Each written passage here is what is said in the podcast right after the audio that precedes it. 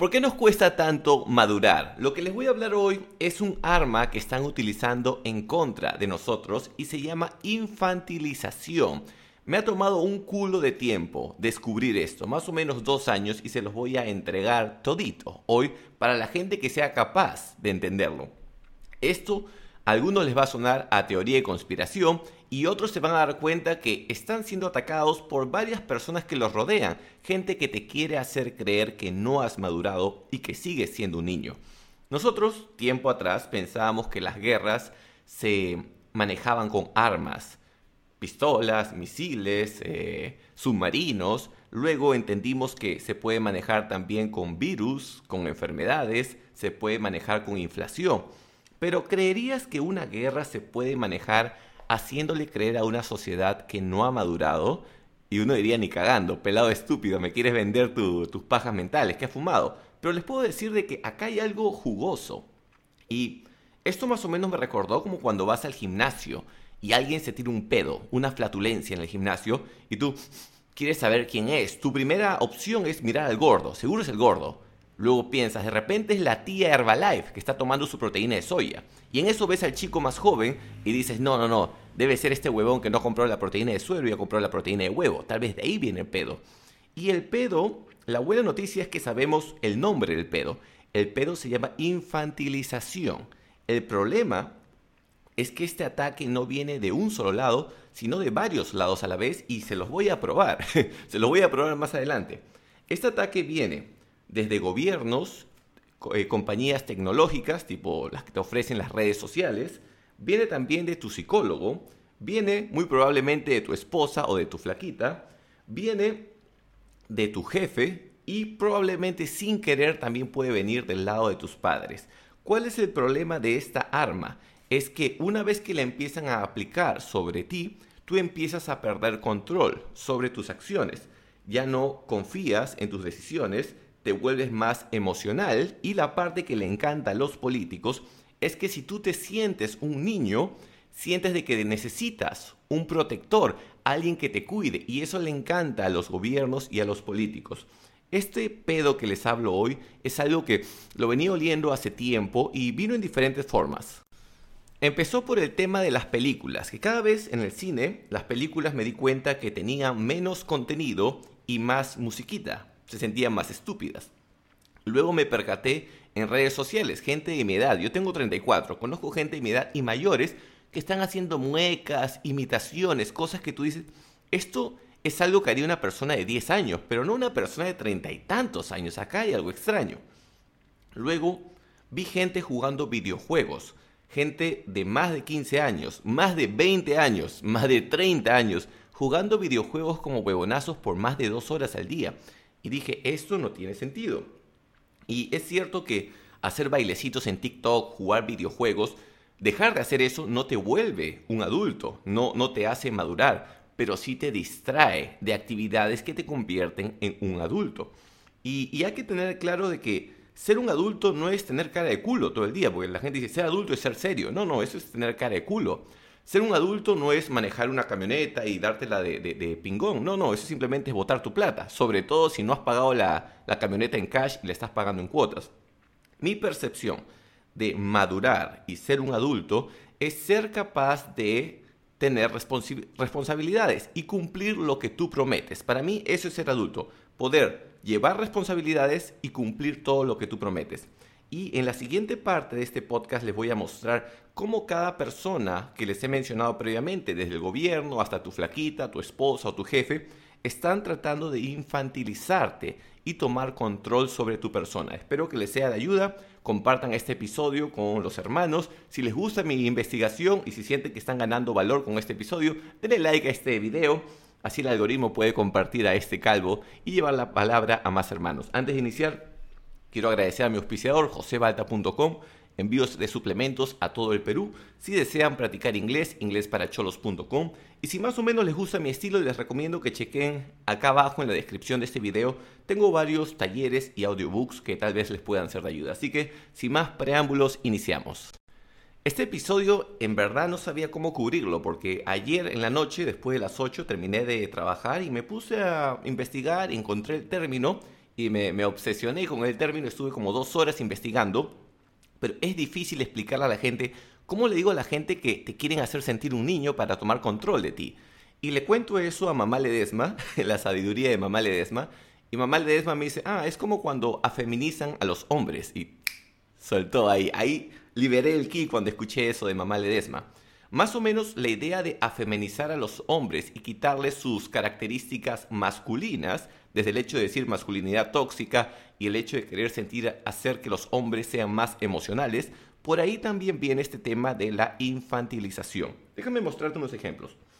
El caso de los políticos, para empezar por ahí. Eh, al político no le gusta que tú seas autónomo, o sea, que puedas cuidar de ti mismo. Le gusta que dependas de él. Y em, por eso siempre es algo así. El político, ¿sabes cómo es? Cuando, cuando nos habla hay que prestar atención. Cuando uno se caía mucho tiempo atrás, cuando eras un bebé, te caías y en eso tu tío o tu tía te ayudaba a pararte y decía piso malo, golpear el piso. Lo mismo son los políticos. Siempre nos quieren hacer creer que el problema viene de otro lado. Los empresarios, eh, el sector de no sé qué, la economía. Siempre es algo más. Nunca somos nosotros. No digo que el contexto no nos esté jodiendo. Pero nunca un político te va a decir, sabes, le estás cagando y tienes que trabajar más. Es lo mismo.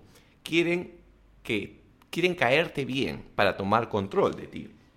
Y eh, para tener más claro esto, para la gente de Perú al menos, la gente del extranjero, ustedes vean sus propios políticos, pero así, recontra claro, regresen al año, creo que fue el 2020, más o menos en, en el tiempo de la cuarentena, cuando Vizcarra estaba explicando cómo era la curva de COVID lo hacía y parecía que le estaba hablando a un bebé. Y yo escuché eso y dije, qué raro, siento como que están hablándole a un bebé esta mierda, o sea, acá hay algo raro. Y muchos políticos entienden eso. Si te hablan como niño, eres más fácil de controlar. Cada vez que un político nos hable hay que preguntar, ¿me está hablando como un niño o me está hablando como un adulto? Esos son los políticos. Es más, los políticos tienen una frase en inglés que le escuché, never, go, never let a crisis go away, nunca dejes que una crisis se vaya sin aprovecharla. Vamos con las redes sociales y también los influencers. Las redes sociales y los influencers, y es más, cuando alguien me dice influencer me siento insultado, pero lo acepto. Parte de estar en redes sociales, en YouTube, es aceptar que te pueden tirar caca, si no, no pondría mi cara acá. Y me jode cuando me comparan con un influencer porque me saco la mierda investigando y me, agrupa con un grupo de gente que solamente hace videitos así, pero bueno, ok. ¿Qué pasa con las redes sociales y con los influencers? A ellos no les interesa que tú te desarrolles como persona. Es más, no les conviene que madures. Porque si tú maduras, te vas a dar cuenta, oye, estoy mucho rato en redes sociales. Voy a usar las redes sociales por bloques de tiempo nomás y después voy a seguir trabajando. Ellos quieren que seas un niño que no tiene control, que se la pasa viendo solamente videitos de cosas graciosas o cosas tontitas. Si se fijan, la mayoría de redes sociales manejan su, su negocio es que estés el mayor cantidad de tiempo para que puedan vender eso a los sponsors. Y los influencers también, es cómo pueden darte hooks a cada rato de atención para que te quedes un minuto más, un minuto más, un minuto más, en vez de enfocarse simplemente en tratar el tema que están este, exponiendo acá viene un punto que no solamente son, eh, es el tema de las redes sociales y los influencers, sino también luego salió lo que es la cultura de la cancelación. Y con la cultura de la cancelación cada vez el contenido se volvió más, eh, como le dicen, vanilla, vainilla, ¿no? Más suavecito. No se pueden hablar de cosas importantes porque te pueden cancelar. O te pueden hacer lo que le dicen shadow ban, te, te, te quitan el reach de tu canal. Y después tuvimos también el tema de la censura. Si tocas temas importantes en redes sociales, te cagan. Entonces, tienes, todos nos vamos volviendo tontitos con videitos estúpidos. Em, gente de mi generación haciendo bailes de mierda. ¿Y qué hacen haciendo esta gente esa mierda? Y luego, mi favorito, podría seguir hablando con el tema de redes sociales, pero tengo más personajes que nos están infantilizando que quiero cubrir. Pero una más, y la dejo para que ustedes lo sigan analizando, es lo que le llaman eh, eh, hate speech, lenguaje de odio, y el otro que le llaman, ¿cómo es? Inflammatory comments, comentarios inflamatorios. Cualquier vaina que uno diga que haga reflexionar a otras personas, ahora le llaman comentarios inflamatorios. Y es cierto, hay influencers tipo Andrew Tate que a veces te sueltan vainas que seas pendejo, a pesar que tiene mucha razón en ciertas cosas que dice, pero entiendo de que hay comentarios inflamatorios que lo hacen por joder, pero también entiendo que a veces se utiliza eso para tratar de poner en ese mismo bucket, en esa misma canasta, a ciertas personas que simplemente quieren pensar y analizar vainas. Así que cada vez que utilicemos las redes sociales, tenemos que preguntar, ¿estamos utilizando la red social como si fuéramos un adulto o como un niño? El siguiente personaje que está aplicando, y este personaje de seguro sabe lo que está haciendo contigo, es el psicólogo, también te está infantilizando. Pero antes de eso, recordarles que si desean aprender inglés, tengo la garantía de 200%. Si no aprenden inglés en 6 meses, se les devuelve el 200% de su dinero. Inglesparacholos.com. Es más, quiero felicitar a toda la gente que se ha inscrito este lunes a Inglés para Cholos.